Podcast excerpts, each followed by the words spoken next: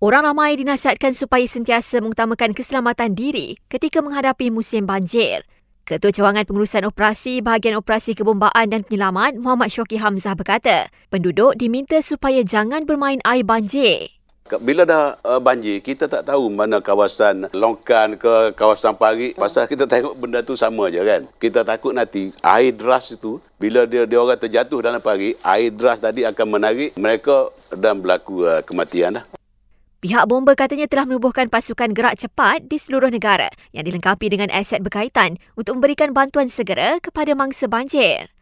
Untuk berita penuh, layari astroawani.com. Dalam pada itu, lebih 400 mangsa banjir kini direkodkan di Kedah dan Perak.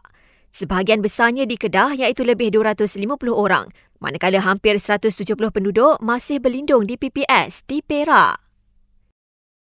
Google umum kerjasama strategik dengan kerajaan Malaysia untuk mewujudkan peluang pekerjaan kepada lebih ramai rakyat di negara ini dan syarikat tempatan.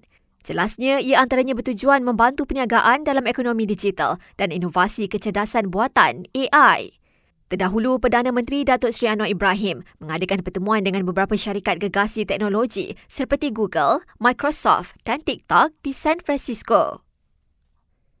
Mahkamah Tinggi KL tolak permohonan bersatu untuk mencabar keputusan yang dipertua Dewan Rakyat Tan Sri Johari Abdul yang enggan mengosongkan empat kerusi parlimen di Sabah.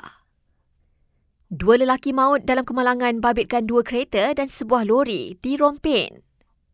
Dan jenazah bekas anggota kumpulan nasyid intim Suhaimi Sa'ad selamat dikebumikan di Kota Tinggi Johor pagi tadi.